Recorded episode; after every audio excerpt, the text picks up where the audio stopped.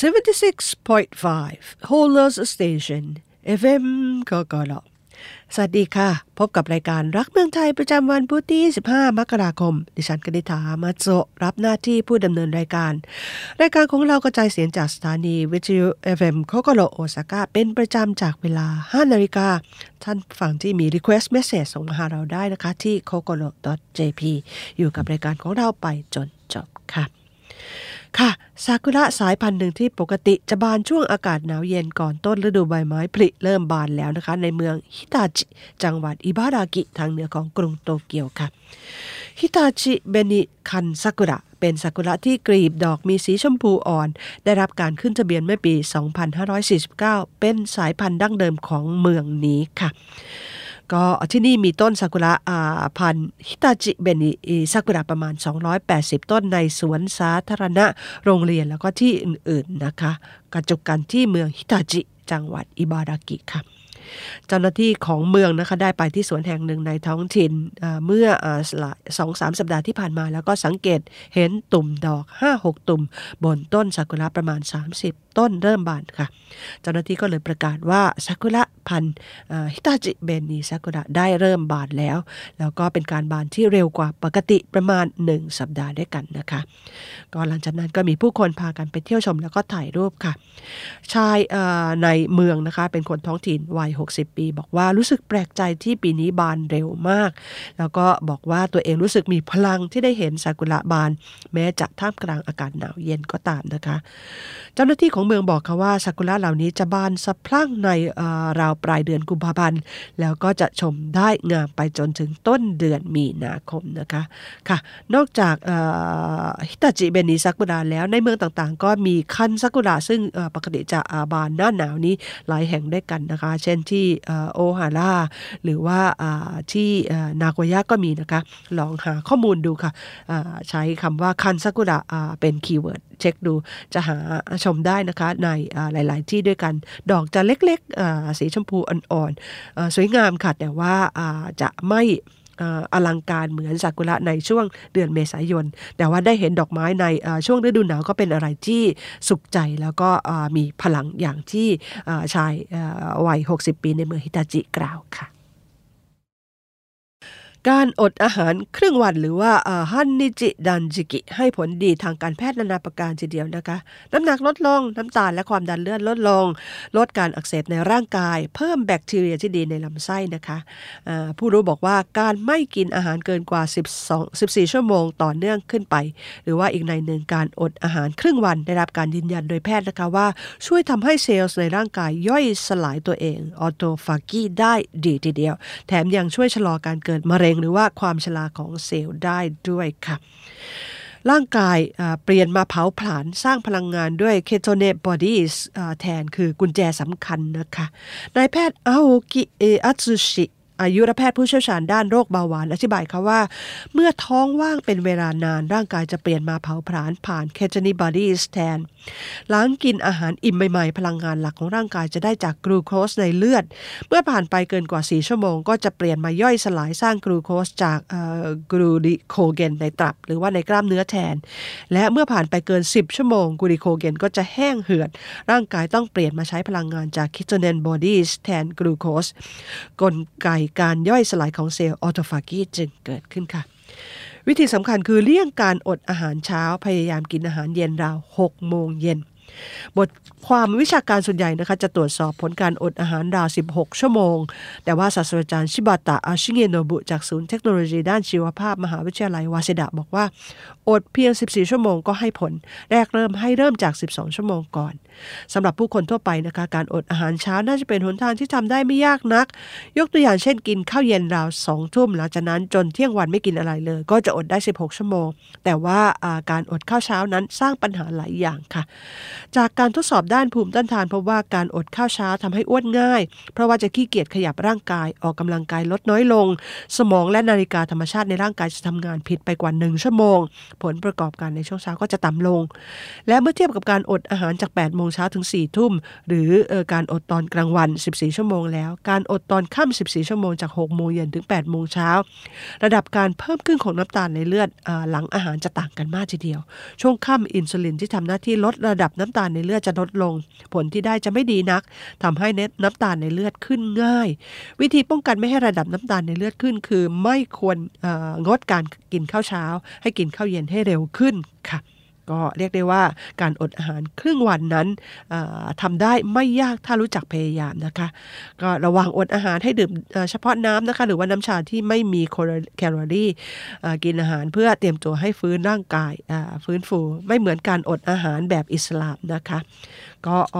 ตัวดิฉันเองหลังจากได้อ่านบทความนี้ก็ตั้งใจว่าจะ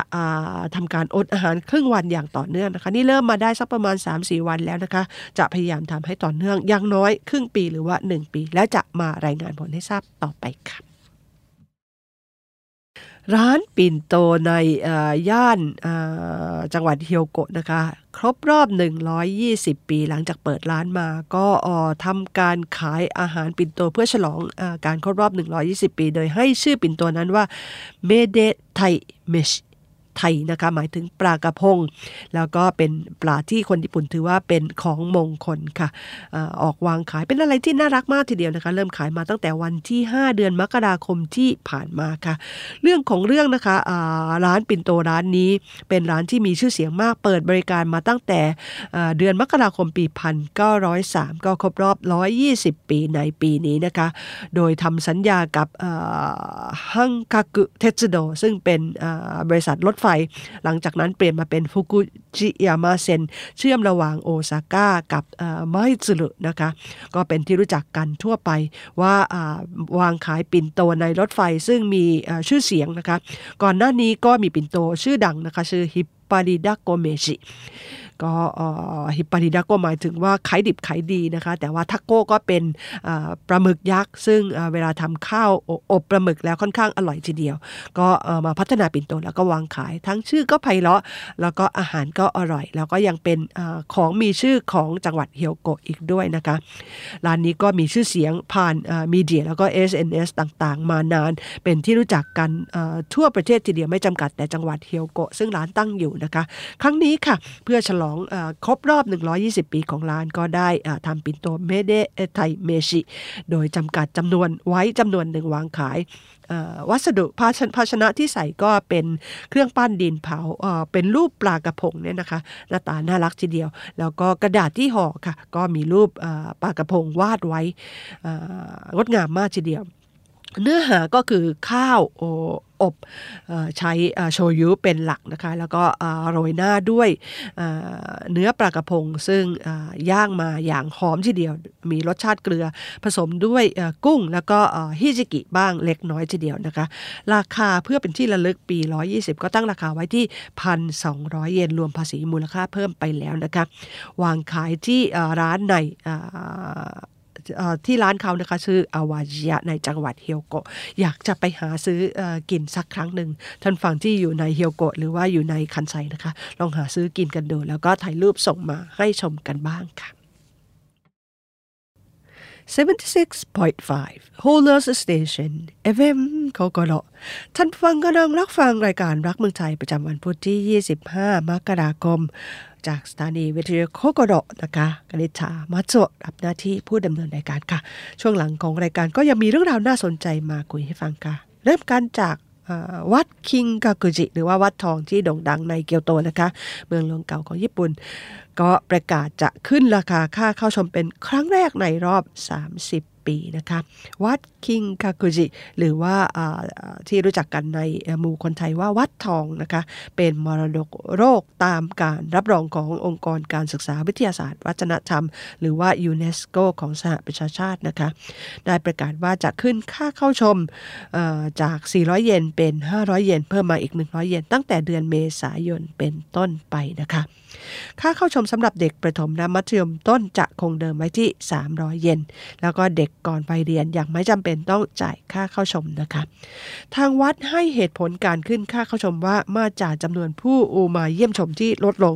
เนื่องจากการระบาดใหญ่ของไวรัสโคโรนาสายพันธุ์ใหม่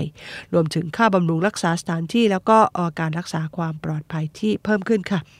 เจ้าหน้าที่ของวัดขอให้ผู้มาเยี่ยมชมเข้าใจว่าอาการขึ้นค่าเข้าชมในครั้งนี้จำเป็นจริง ๆ แล้วก็ครั้งนี้กว่าจะตัดสินใจได้ก็ได้ทบทวนแล้วครั้งแล้วครั้งเล่าค่อนข้างยากลำบากทีเดียว แต่ว่ารายได้ที่เพิ่มขึ้นนั้น ทางวัดจะนำไป บำรุงพื้นที่ให้วัดน่าดึงดูดแล้วก็น่าสนใจมากขึ้นด้วยนะคะ ก็น่าสงสาร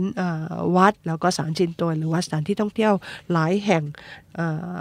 ในญี่ปุ่นแล้วก็ทั่วโลกทีเดียวก็ว่าได้ค่ะ ขาดรายได้จากการเข้าชมไปมากทีเดียวช่วง 3 ปีที่โคโรนาไวรัสระบาดนะคะ หลายแห่งอยากให้นักท่องเที่ยวจากต่างประเทศกลับเข้ามาเหมือนเดิม แต่ว่าในขณะเดียวกันการระบาดก็ยังไม่สงบแล้วก็มีทีท่าจะแพร่ระบาดมากขึ้น ช่วงนี้ก็เลยอยู่ในช่วงที่รอจังหวะกันหลาย ๆ แห่งทีเดียวนะคะ ก็ขอให้เข้าใจทางวัดด้วยว่าจำเป็นจะต้องขึ้นค่าเข้าชมเพียง 100 เยนค่ะ ต่อจากสัปดาห์ที่แล้วนะคะมาดูบทวิเคราะห์ของเอียนเบรเมอร์ค่ะนักวิชาการชาวอเมริกันว่ารัสเซียแล้วก็สงครามที่รัสเซียลุกรานยูเครนจะส่งผลอย่างไรต่อโลก แล้วก็ญี่ปุ่นควรจะทำอย่างไรนะคะ เป็นช่วงที่ 2 ต่อจากสัปดาห์ที่แล้วค่ะในหัวข้อเรื่องรัสเซียกลายเป็นรัฐอันธพาลならず者国家 จากการตัดสินใจที่ผิดพลาดของปูตินค่ะ ต่อคำถามที่ว่ามองความเป็นไปได้ของการใช้อาวุธนิวเคลียร์อย่างไรครับ เอียนเบรเมอร์บอกนะคะว่าอาวุธนิวเคลียร์ยังเป็นกลไกสำคัญในการยับยั้งสงครามอยู่เช่นเดิม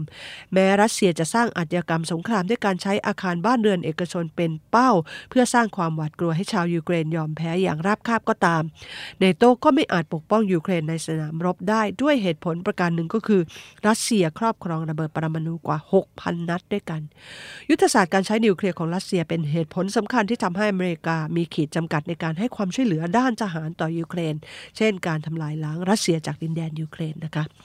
เป็นความจริงที่ประธานาธิบดีปูติน ใช้อาวุธนิวเคลียร์ข่มขู่ประเทศตะวันตกอยู่บ่อยครั้ง แต่ประเทศตะวันตกเองก็ตอบโต้กลับค่ะว่า หากรัสเซียยิงอาวุธนิวเคลียร์ไม่ว่าจะเล็กหรือใหญ่แม้เพียงลูกเดียว พวกตนก็จะเปิดสงครามกัน กับรัสเซียทันที ซึ่งจุดนี้ช่วยลดความเป็นไปได้ที่รัสเซียจะใช้อาวุธนิวเคลียร์ก่อนค่ะ อย่างไรก็ตามหากรัสเซียพ่ายแพ้หนัก ประธานาธิบดีปูตินหวั่นเกรงว่าอำนาจของตนเองและความปลอดภัยถดถอยลง เศรษฐกิจและก็ระบบการปกครองของประเทศอาจจะล่มสลาย ก็เป็นไปได้ค่ะว่าอาวุธนิวเคลียร์อาจจะถูกนำมาใช้ไม่ว่าผลลัพธ์จะออกมาเช่นใด แม้เราจะเคยผ่านวิกฤตการณ์คิวบาในปี 1962 มาแล้วก็ตามแต่ น่าเสียใจยิ่งนักค่ะที่ต้องบอกว่า โลกเรากำลังย้อนกลับไปที่วิกฤตการณ์ดังกล่าวแล้วค่ะ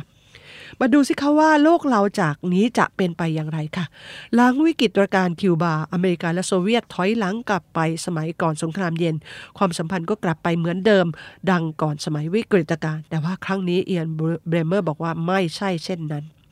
เขาบอกค่ะว่า ผมมองไม่เห็นหนทางใดๆ ที่ประธานาธิบดีปูติน จะย้อนกลับไปฟื้นความสัมพันธ์กับแต่ละประเทศในกลุ่ม G7 ได้เลย เป็นไปไม่ได้ที่จะกลับไปป้อนแก๊สให้ยุโรปฟื้นการใช้งานท่อ Nord Stream 2เพื่อจ่ายแก๊สให้กับเยอรมันอีกครั้ง แม้ปูตินจะถูกลากลงจากตำแหน่งเปลี่ยนตัวผู้นำรัสเซียใหม่ หากผู้นำคนใหม่ยังเป็นคนที่สนับสนุนปูตินอยู่ ย่อมไม่สามารถฟื้นฟูสร้างความสัมพันธ์ได้ ไม่อาจย้อนกลับไปก่อนวันที่ 23 กุมภาพันธ์ได้ เพื่อนๆชาวยุโรปพูดถึงการฟรีสมบัติของรัสเซียยึดมาเป็นทุนในการฟื้นฟูยูเครน แต่ว่าความเสียหายที่รัสเซียสร้างต่อยูเครนนั้นยิ่งใหญ่กว่ามูลค่าของสมบัติที่ยึดไว้หลายเท่าตัว และหากมีการยึดสมบัติเหล่านั้นเพื่อยูเครน คุณคิดไหมคะว่าสัมพันธ์กับรัสเซียจะกลับมาเป็นปกติได้ มันเป็นไปไม่ได้เลยค่ะ เพราะฉะนั้นก็ยากค่ะ ซึ่งหลังสงครามยูเครนสงบลง ซึ่งจะสงบเมื่อไหร่ก็ยังไม่รู้นั้น